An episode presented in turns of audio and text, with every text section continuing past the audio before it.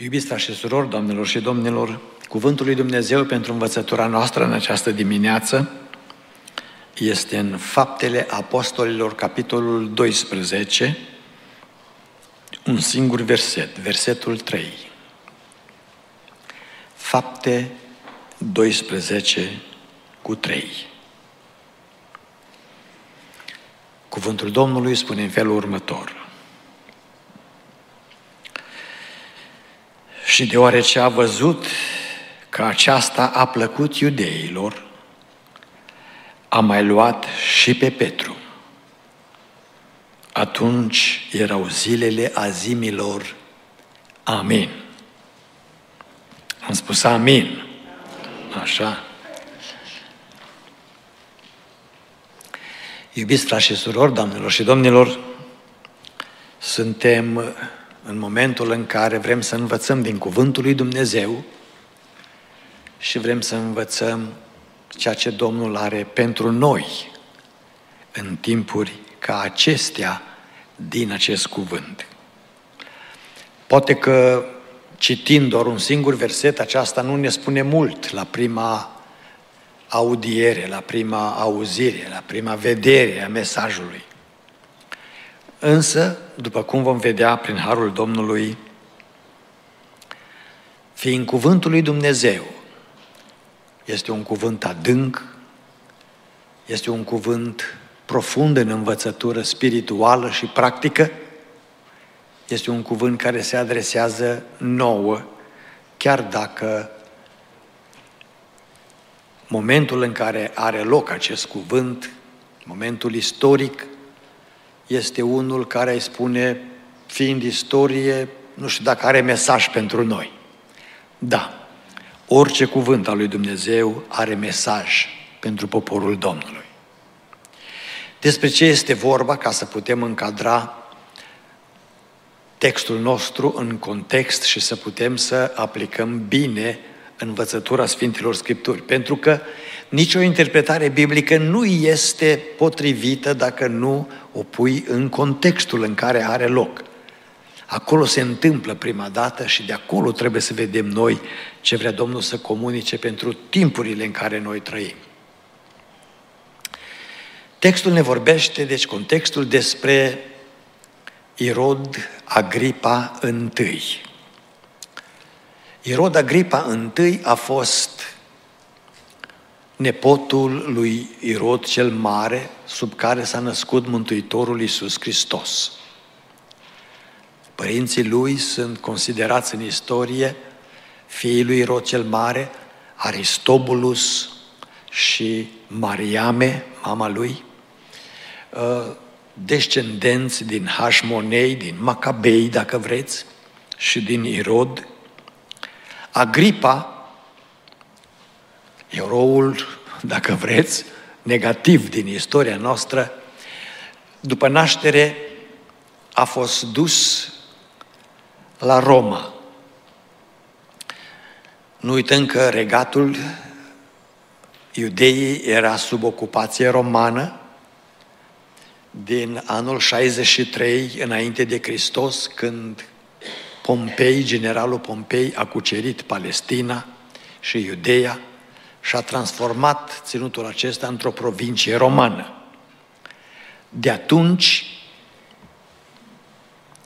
evreii sunt sub ocupația romană și era obiceiul, ca mai târziu la curtea otomanilor, când uh, se nășteau uh, copii în familia regală, erau luați și duși la curtea stăpânului, că în cazul că părinții lor, regii, nu ascultă de ocupația care este peste ei, în cazul de față, ocupația romană, să-i amenințe cu persecuția, schingiuirea și omorârea copiilor, următorii descendenți regali. Istoria ne spune că Agripa, întâi, pentru că este un Agripa al doilea și acesta Agripa al doilea este regele Agripa care domnește pe timpul apostolului Pavel, care îl judecă pe Pavel și care îi spune lui Pavel cât de repede ai vrea tu să mă faci pe mine creștin. Este fiul lui Agripa I, cel din istoria de astăzi. Deci Agripa I s-a născut sub numele de Marcus Iulius Agripa. Însă și-a preluat și numele de Irod ca să continue tradiția strămoșilor lui, a lui Irod cel Mare, și să poată să ajungă să stăpânească peste imperiul, peste regatul lui Iuda. A crescut la Roma, la curtea cezarului Tiberius. Este al doilea cezar, primul a fost Octavian Augustus, sub care s-a născut Isus, iar când Octavian Augustus s-a apropiat de anii morții și a asumat la, să-l urmeze Tiberius și l-a adoptat pe Tiberius, Tiberius a fost un cezar foarte decadent, cu o moralitate foarte scăzută, era un uh, depravat, un bețiv, un desfrânat și un homosexual în același timp.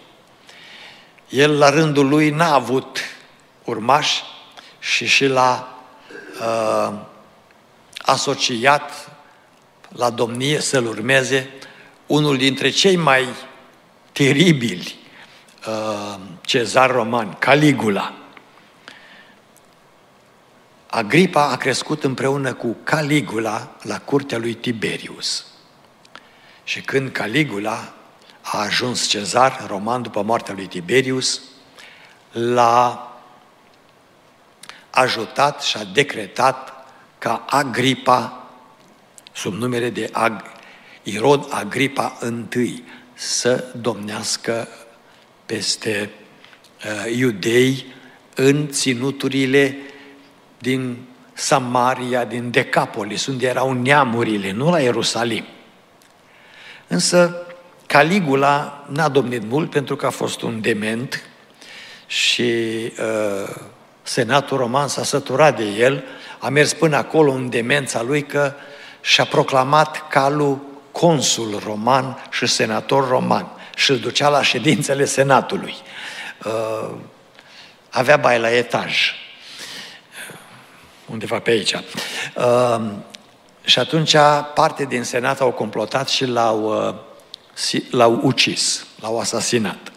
După Caligula a fost uh, o frământare, cine să fie cezar. Și Irod Agripa s-a amestecat în treburile Imperiului Roman, cunoscând mișcarea de la uh, curte, că a crescut acolo, nu? Și a dat bani și a sponsorat în Senat să-l numească, urm, uh, sena, uh, să-l numească Cezar pe Claudius, care de asemenea nu era în toate uh, facultățile mentale. Și Claudius a ajuns Cezar și pentru că l-a ajutat, Claudius a adăugat teritorii la Agripa, încât a ajuns să domnească de la Ierusalim.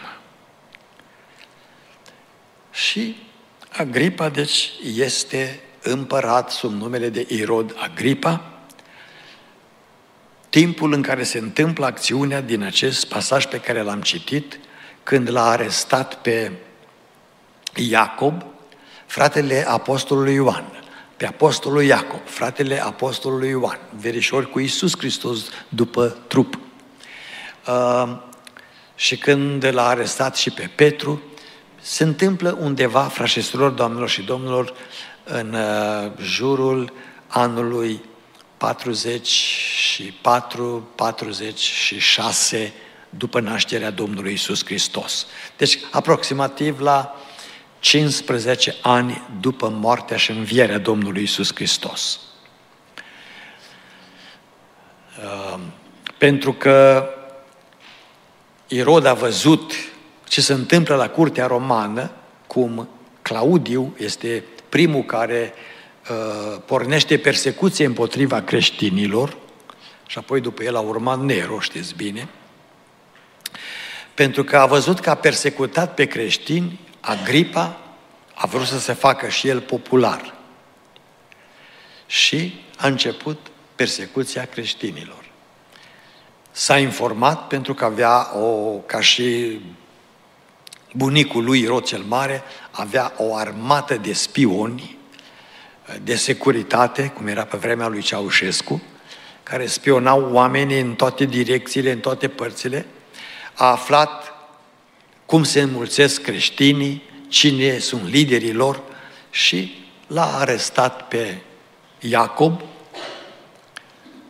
fratele lui Ioan, l-a executat și acum l-a arestat și pe Petru și s-a hotărât să facă același lucru, să-l execute și să dezlănțuie ca la Roma, sub Claudiu, o persecuție împotriva creștinilor. Acesta este contextul în care se întâmplă acțiunea pasajului nostru. Dar noi ne uităm și vrem să învățăm practic ce relevanță are pentru noi în aceste zile un pasaj ca acesta. De aceea, permiteți-mi ca în numele Domnului Isus Hristos și cu multă smerenie să stau în această dimineață în fața dumneavoastră cu un mesaj pe care l-am intitulat Micimea oamenilor mari. Micimea oamenilor mari. Este uimitor pentru noi de multe ori, cum oameni cu nume, oameni cu potențial, oameni care au un cuvânt de spus în societate, se comportă ca niște imbecili, ca niște oameni care și-au pierdut mintea, se fac de râs, în ciuda faptului că, având resursele materiale, având poziția socială pe care o au și având o mulțime de consilieri lângă ei, dacă ar vrea, ar putea să fie învățați cum să se poarte, ce hotărâri să ia, cum să se comporte, nu să se facă de rușine, după cum vom vedea, am să vi-l arăt și pe Agripa în uh, partea finală a mesajului, nu să se comporte ca niște oameni care și-au pierdut mințile. Oameni mari, dar mici. Mici în caracter. Mici în comportament. Și mici în pilda pe care o lasă semenilor lor. Trei lucruri sunt în acest verset pe care l-am citit, versetul 3 din uh, Fapte 12 și îl citesc din nou în traducerea fidelă. Și deoarece a văzut că aceasta a plăcut iudeilor, a mai luat și pe Petru. Atunci erau zilele azimelor. Micimea oamenilor mari se vede în trei lucruri în pasajul nostru. Primul este motivul lor pentru rău. Te gândești că dacă este mare, ar putea face bine. În zona noastră avem pe unul foarte mare, un bogătaș mare. Bill Gates, nu? Multimiliardar. Dar s-a gândit că e doctor. Și de aceea și-a băgat parte din avere, din bani, să forțeze pe oameni să-i injecteze cu bună medicamentul anticovid. Nu era mai bine pentru el să stea în banca lui, să-și vadă de Microsoft și de businessul lui? Este ridicol un om care românește se spune, n-are nici în clinici în mânică cu medicina, să se scoală și să spună ce este bine pentru populație din punct de vedere medical. Eu am crescut în timpul comunismului, parte dintre dumneavoastră, cei mai mulți probabil ați crescut în perioada aceea, aduceți-vă aminte de Ceaușescu. Vizita spitale, vizita centre de cercetări agricole, vizita baza de cercetări nucleare, vizita baraje, vizita toate lucrurile. Și una din expresiile favorite ale presei era tovarășul Nicolae Ceaușescu a dat indicații cum? Prețioase. La cine? Nici nu știa cum se numește sau ce este atomul. Ce indicații să dea Domnule? La viața lui a fost cizmar, pantofar, de indicații prețioase. Iar soția lui, tovarășa, care a fost făcută artificial, profesor, doctor, academician, am Iisus, iartă-ne, nu știa să zică CO2, formula apei. Și ea zicea codoi. Pentru că atâta era inteligența. Era tovarășa Codoi.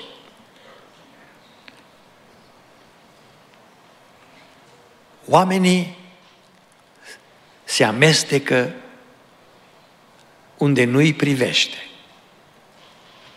unde nu sunt pregătiți.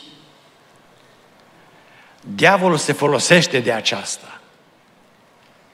Când diavolul s-a dus în grădina Edenului, nu pe Adam l-a luat la întrebări. Pe cine a luat? Pe Eva. Nu Eva era pregătită teologic, pentru că nu ea a avut discuția inițială cu Domnul. Ce să facă și ce nu să facă. Dar diavolul știu că dacă îți umflă puțin mândria, egoismul, hai că te întreb pe tine, că tu știi, tu te descurci. Ce v-a zis Domnul să nu mâncați acolo? Și diavolul a pariat cu demonii lui că va câștiga. Și a câștigat. Și uite unde suntem. Oamenii se antrenează în lucruri care nu-i privesc și nu sunt pentru ei. Dragul meu, nu vreau să te ofensez, dar vreau să-ți vorbesc direct. Dacă ești numai tractorist, nu fii inginer. Ocupă-te de tractor. Dacă ești numai inginer, nu fi predicator. Ocupă-te de inginerie și nu da indicații prețioase unde nu te pricepi. De ce să apar ridicol? De ce să apar ridicol?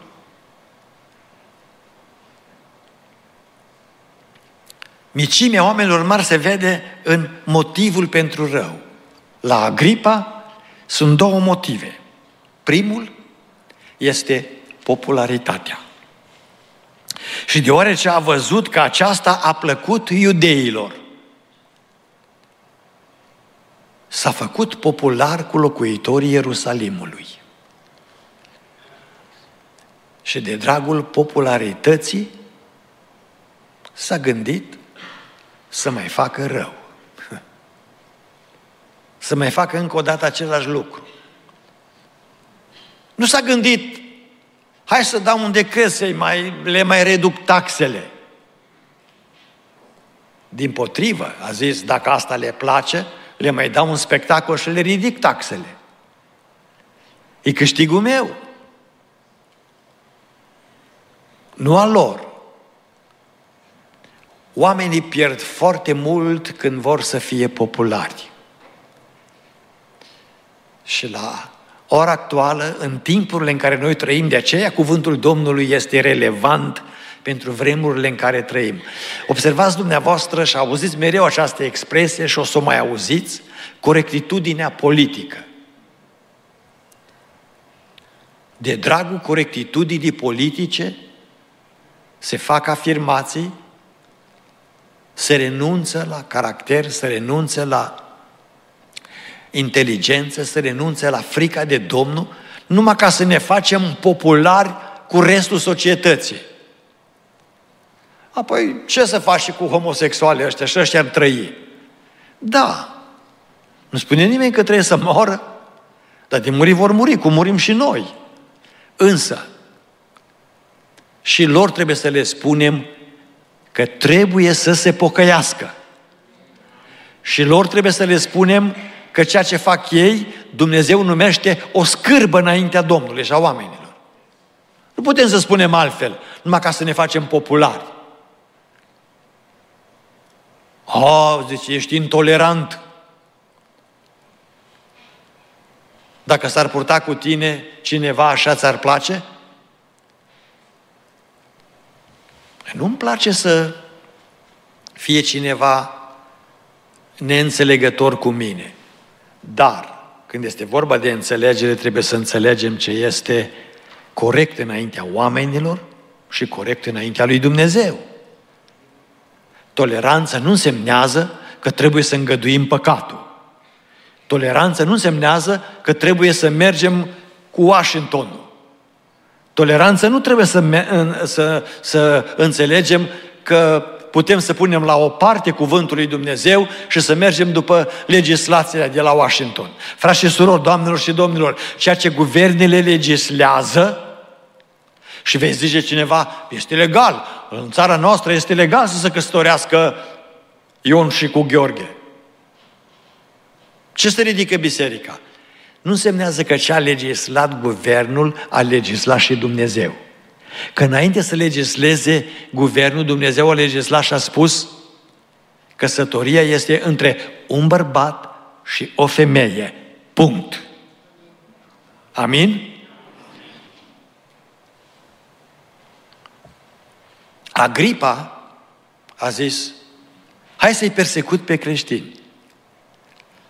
Și pentru că partidele religioase din Israel, particular aici la Ierusalim, uh, urau pe creștini, nu vreau să audă că Isus a fost Fiul lui Dumnezeu, că a fost Mesia, nu puteau să vadă că membrii familiei lor se întorc în număr așa de mare, nu, biserica a început să crească.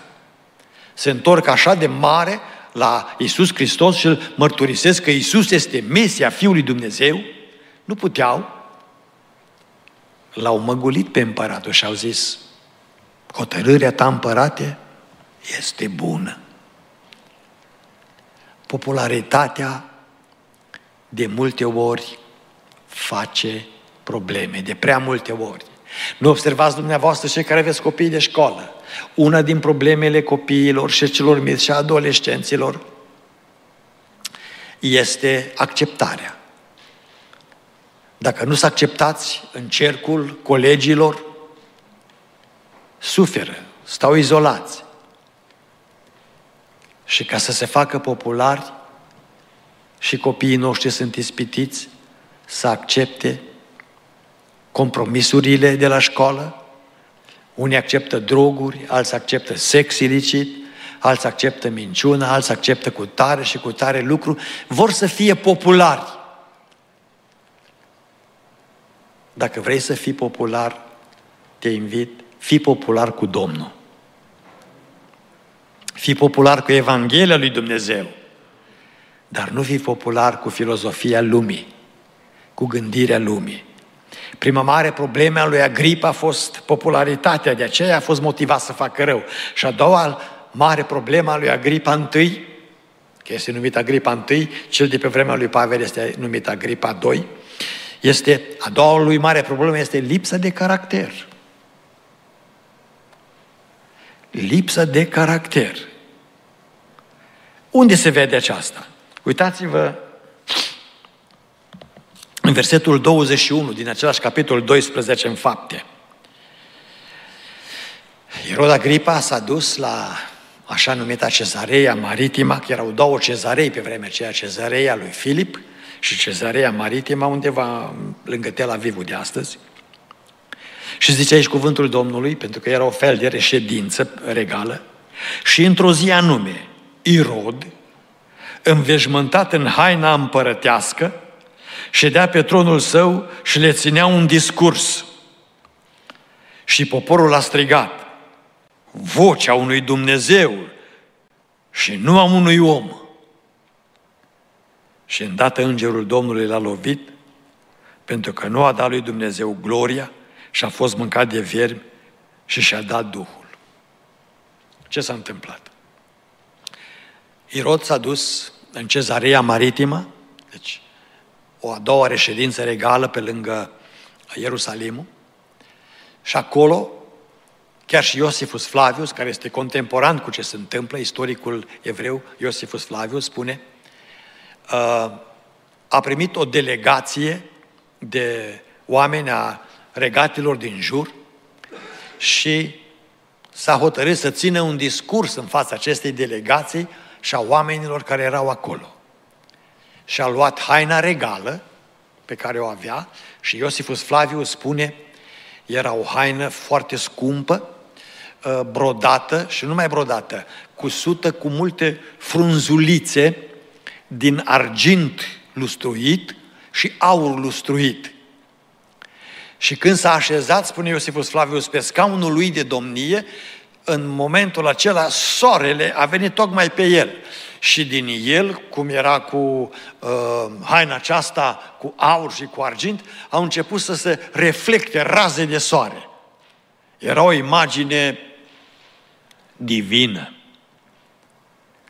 Ieșea glorie din el, strălucire. Și a început să vorbească. Și când a început să vorbească și s-a terminat discursul, oamenii au spus, glas de Dumnezeu și nu de om. Ceea ce ai vorbit tu, împărate, numai Dumnezeu vorbește. Înseamnă că și tu ești Dumnezeu sau fiu de Dumnezeu. Și Agripa era obișnuit cu astfel de adulație, că a crescut la Roma. Și la Roma, cezarii romani au început să fie numiți Dumnezei. L-a măgulit adulația mulțimii, glas de Dumnezeu. Am auzit de la tine și n-am auzit de la nimeni și nu se va mai repeta în istorie. Ești ca un zeu. Și a început să se umfle, să se îngânfe și să se creadă că e Dumnezeu. Era lipsă de caracter. Era lipsă de caracter. Cum să te crezi că ești Dumnezeu? Cum să te crezi că ești mai puternic decât Cel care te-a creat? Cum să crezi că oamenii te pot face Dumnezeu? Ei te pot numi, dar tu trebuie să ai curajul să le spui, așa cum a zis Apostolul Pavel, când era într-o localitate și când au văzut oamenii că Dumnezeu face minuni prin el, ce au zis? Hai să-i aducem închinare! S-au coborât zei printre noi! S-a lăsat Pavel măgulit de lucrul acesta? Nu! No. A zis, oameni buni, nu faceți așa ceva. Și noi suntem oameni de aceeași fire ca și voi. Eu am venit la voi în numele lui Isus Hristos, Fiul lui Dumnezeu. El este mare, nu eu. El este Dumnezeu, nu eu. Eu sunt slujitorul Lui. Dar dacă n-ai caracter și cineva spune, frate, așa predică n-am auzit de când sunt. Vei zice, dacă n-ai caracter. Păi nu știu cum de nu observă și alții. Ce să observe? Ce să observe? Că n-ai minte? Că ești mic în caracter? Că ești mic în sfințenie? Motivul pentru care oamenii se fac mici este că au motive pentru rău. Popularitatea, ca să ne facem populari cu mulțimea, cu mersul mulțimii, de asemenea ne pierdem caracterul, este lipsă de caracter. Al doilea lucru pentru care oamenii devin mici, pe lângă motivul pentru rău, este măsura pentru rău. Spune aici, și deoarece a văzut că aceasta a plăcut iudeilor, a mai luat și pe Petru. În loc să se oprească, a mai luat o măsură de a face rău. Care măsură? L-au arestat și pe Petru. Și parcă la oameni nu le este suficient că se mândresc. trebuie să se și prostească. Dar nu văd lucrul acesta. Nu este suficient că se mândresc. Trebuie să demonstreze că sunt mândri. Nu le este suficient că au luat o măsură de rău, în loc să se oprească și să zică, mai n-am făcut bine. Nu zice în locul lui Dumnezeu să dispun de viața unor oameni. L-am omorât pe Iacob, n-am făcut bine. De ce să-l omor și pe Petru? Dar s-a bucurat, a zis, îl arestez și pe ăsta, pentru că place oamenilor. Măsuri pentru mai mult rău. Măsuri pentru mai multă fără de lege. Măsuri pentru a împiedica lucrarea lui Dumnezeu. Însă, cuvântul Domnului este atât de limpede și atât de clar. Poporul a strigat, zice versetul 22 și 23, vocea unui Dumnezeu și nu a unui om. Deci l-am auzit pe Dumnezeu vorbind, nu pe un om. Ce și îndată îngerul Domnului l-a lovit pentru că nu a dat lui Dumnezeu gloria și a fost mâncat de viermi și și-a dat Duhul. Specialiștii în probleme medicale și istorice spun că este foarte posibil că Irod suferea de peritonită, a făcut o apendicită perforată și în timp ce vorbea și a fost acolo, a perforat sau a avut un ulcer uh, foarte uh, mare la stomac, a perforat în timpul vorbirii uh, sau o uh, problemă medicală cu uh, intestinele uh, sau cu ficatul, cu fierea și ce s-a întâmplat a făcut și o rană deschisă. Și datorită condițiilor uh, de igienă din vremea aceea, a făcut infecție, muștele i-au dus uh, ouă de muște și a făcut viermi, care au intrat în interior și au început să-l mănânce de viu. Iosifus Flavius spune că aproximativ 5 zile a durat din momentul în care a ținut discursul acesta și oamenii l-au adulat ca pe un zeu, până când, în chinuri grosnice, a murit. Pentru că el, lua, el a luat măsuri pentru rău, nu măsuri pentru bine. Că dacă vrei să prosperi în viață și să fii mare, nu iai măsuri pentru rău iei măsuri pentru bine. Așa cum spunea Domnul Dumnezeu către Israel în Isaia 5. Ce-aș mai fi putut să fac viei mele și nu i-am făcut? Ce să mai putea face? Uită-te la viața ta spirituală. Ce mai poți face? Bine. Ce hotărâri mai poți face? Bune. Nu fi un om mare, dar mic în statură înaintea Domnului.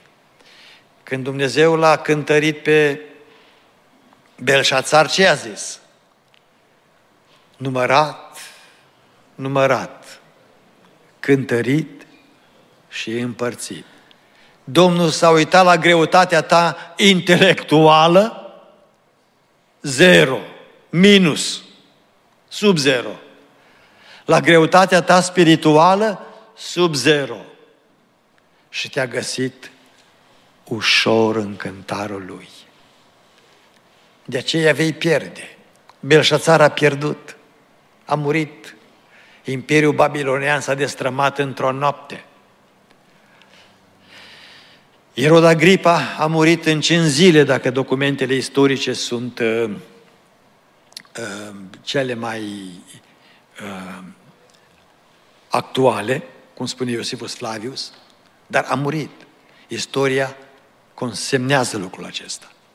Când iai măsuri pentru rău, nu poți să prosperi în ochii Domnului, pentru că Domnul la un moment dat zice, ajunge. Și când Domnul spune ajunge, El te oprește. El mă oprește. Este motivul pentru rău. Popularitatea și lipsa caracterului. Este măsura pentru rău. Vrem să ne facem mai populari. Și apoi, în al treilea lucru, micimea oamenilor mari se vede în manierele răului. Ce maniere au? Ia uitați-vă la ele. Uitați cum conclude versetul 3 din Fapte 12. Atunci erau zilele azimilor. Versetul 4, ca să înțelegeți mai bine. Și după ce l-a prins pe Petru, l-a pus în închisoare și l-a predat la patru grupe de patru soldați să-l păzească, vrând după Paști să-l ducă înaintea poporului. Care sunt manierele? Manierele oamenilor mici, deși sunt mari în poziție, sunt acestea. Folosesc religiozitatea pentru scopuri personale. Ce a zis Irod Agripa? Oameni buni, vă place spectacolul care vi l-am dat cu Iacob? Da! Am să vă dau un spectacol cu Petru, ce ziceți? Foarte bine! Mă știți? Sunt Paștile aici. Hai să ne oprim, sărbătorim Paștele, mergem la biserică și după ce mergem la biserică îl omorâm pe Petru.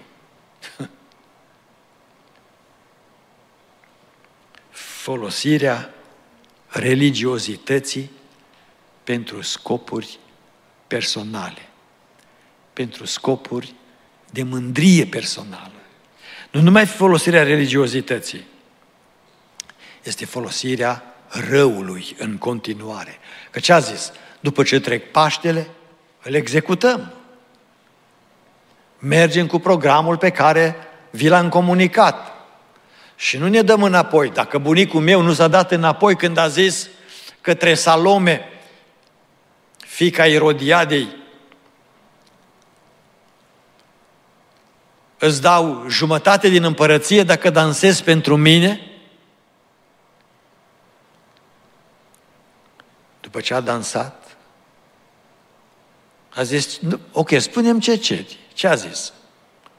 Capul lui Ioan Botezătorul.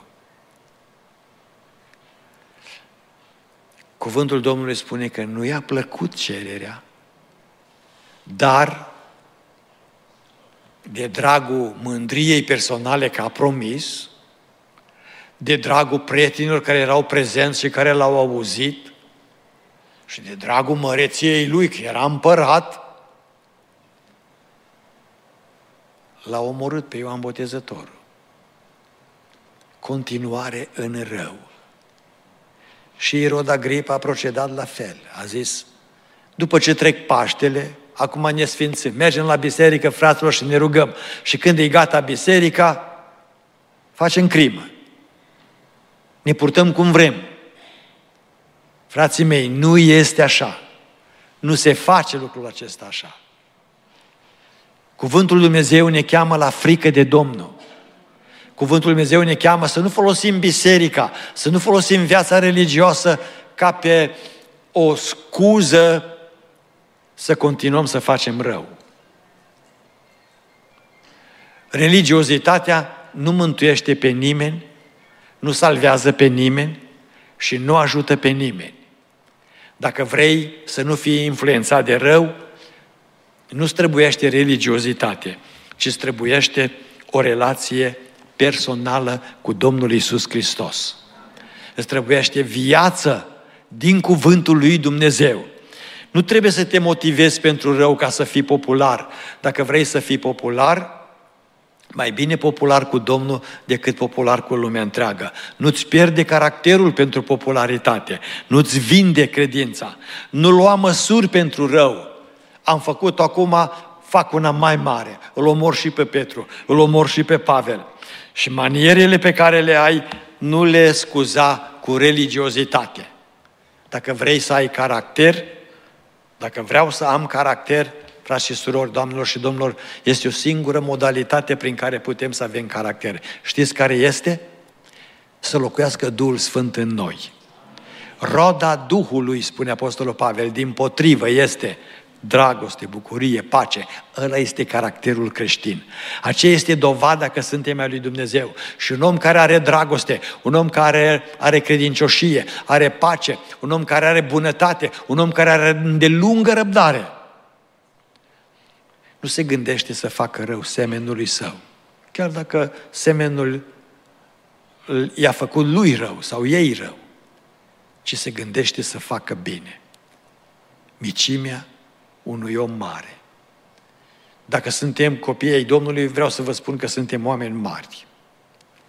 Pentru că suntem fii de împărat. Suntem fii ai celui prea înalt. Mai mare înălțime nu străbuiește și nu-mi trăbuiește.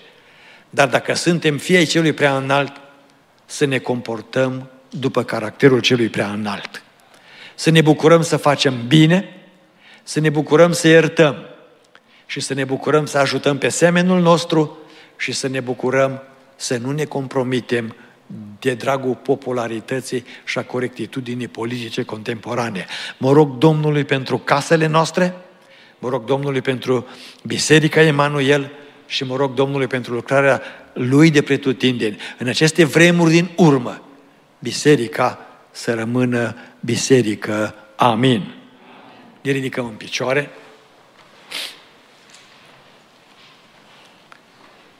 ne gândim la cuvântul pe care l-am auzit și prin care Domnul ne-a vorbit că oricât de mare am fi, s-ar putea, s-ar putea să demonstrăm micime. Domnul vrea să rămânem mari pentru El. Și Dumnezeu, prin tine și prin mine, indiferent cât de mic te simți tu în ochii Domnului, Dumnezeu poate să facă minuni. Aduceți-vă aminte de Gedeon. Domnul este cu tine, viteazule. Și cât de viteaz era în clipa aceea?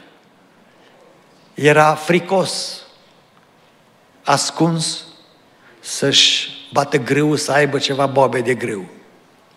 Dar Domnul a dat una dintre cele mai mari biruințe din istoria militară. Cu 300 de oameni a putut să bată 120 de mii, 135 de mii de madianiți. Pentru că așa lucrează Dumnezeu. Dumnezeu poate lucra și cu tine și cu mine. De aceea păstrează-ți legătura cu Domnul, nu religiozitatea, legătura cu Domnul. Și Domnul va lucra în viața ta, în viața mea. Ne rugăm Domnului.